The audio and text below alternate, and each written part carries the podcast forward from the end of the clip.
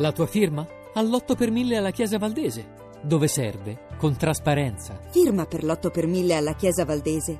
Non un euro alle spese di culto. www.8per1000valdese.org Interferenze. Interferenze.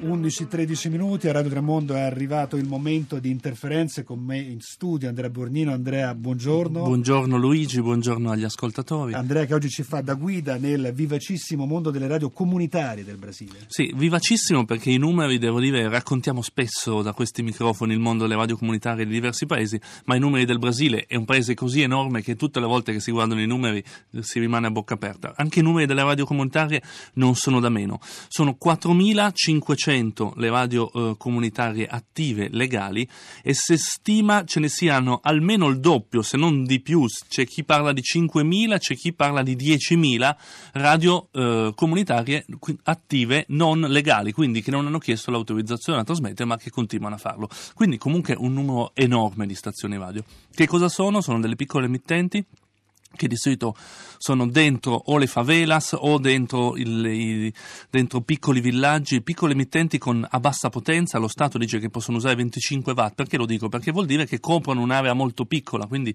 delle piccolissime comunità. E poi non si possono finanziare. Iniziamo ad ascoltarne una e forse la più famosa perché addirittura è diventata soggetto di un film, si chiama Radio Favela che infatti adesso è diventata Radio Autentica Favela per, anzi per appunto eh, ricordare di essere forse la prima e la più importante radio eh, comunitaria brasiliana, trasmette da Belo Horizonte dal 1981.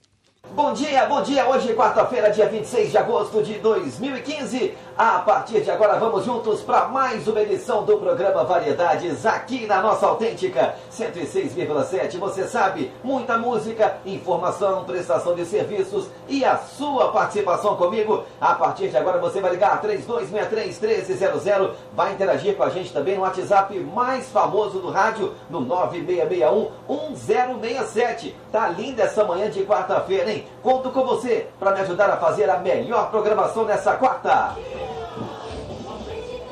E questa era la voce che arriva dalla favela con il ritmo delle radio brasiliane. Una cosa importante, l'ho accennato prima, è il fatto che la legge che è stata fatta nel 98 non prevede il fatto che le radio si possano autofinanziare, cioè la legge parla di eh, supporto culturale, cioè soltanto si può avere un aiuto, quindi non possono fare la pubblicità. Questo probabilmente è stato eh, legato al fatto, l'hai spiegato bene tu, che il mondo dei media brasiliani immagino ha dei grandi gruppi di comunicazione e queste radio con un numero così grande potevano effettivamente iniziare a dare fastidio, usi molte virgolette. Il fatto di non farle finanziare fa sì che di solito la loro vita, la loro anche la loro qualità della programmazione, col fatto che non, nessuno può essere pagato, non riesce in nessun modo, o almeno lo fa in una maniera molto minima, a danneggiare la grande comunicazione dei grandi gruppi radiofonici. Andiamo a ascoltarne un'altra, questa si chiama CPA Radio, arriva da Cuiba nel Mato Grosso.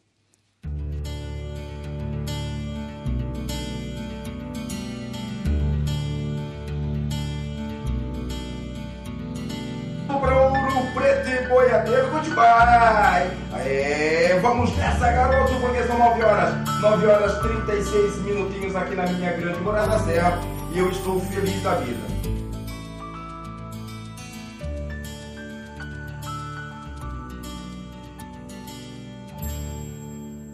E falando sobre rádios comunitárias, e a Rádio CPFM foi agraciada com esse trabalho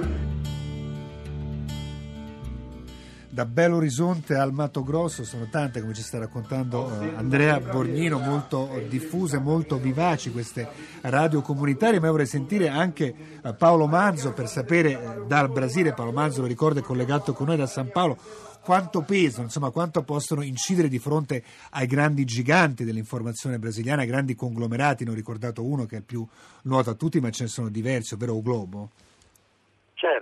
Ma guarda, pesano pochissimo, non è comparabile, nel senso che la radio comunitaria è fondamentale per chi vive nella comunità, come viene chiamata in maniera più politically correct eh, la favela, eh, perché dà informazioni sul lavoro, sulle perché oggi la grossa emergenza in Brasile, noi ci dimentichiamo, è, è proprio quella della crisi economica, cioè, sono stati persi oltre 2 milioni di lavoro negli ultimi 12 mesi qui in Brasile, sono tantissimi, anche perché è un paese dove c'è molto lavoro informale, noi parliamo solo di questi 2 milioni parlando di lavoro formale, cioè con il libretto firmato, quindi sono fondamentali nell'ambito della comunità, però è, come comparare patate con risotto se compariamo con la Globo. Ecco, Paolo Mazzo, in questi ormai 13 anni di lulismo non è eh, uscito fuori un, diciamo, un polo alternativo di informazioni rispetto ai giganti che abbiamo, che abbiamo ricordato?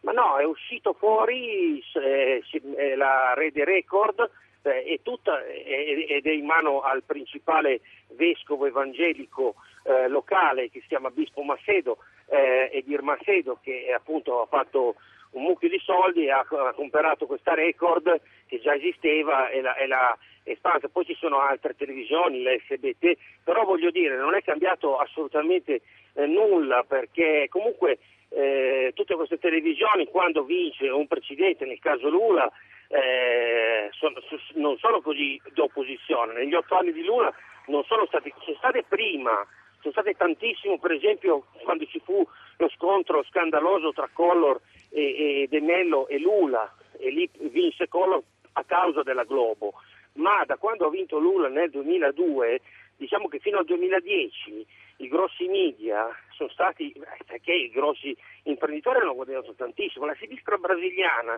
non è una sinistra comparabile a quella della Bolivia, a quella dell'Ecuador o ancora di più a quella del Venezuela, è una sinistra dove le banche, le multinazionali non hanno mai fatto tanti soldi. Adesso cosa è successo? Che con la crisi economica hanno deciso le multinazionali, soprattutto gli imprenditori locali, di cambiare cavallo Ecco, questo è successo in Brasile, però eh, adesso fanno, fanno, più opposizione. Ecco, quanto, eh, quanto, incidono oggi Paolo Manzo sul, sul, procedimento in corso? Devo dire che guarda, guardando la, la, stampa di questi giorni, leggendo Fola do Sao Paulo, visto che tu sei, sei paulista piuttosto che, eh, che O Globo, insomma l'impressione è che stiano abbastanza parteggiando, mettiamola così, per una rapida no, uscita di Dilma Rousseff certo, dalla scena. Adesso sì, adesso in questo momento certamente Certamente, proprio perché hanno, hanno scelto, hanno cambiato la Fiesp, che è la Confindustria brasiliana, ha deciso di buttare giù Dilma, questo è chiaro.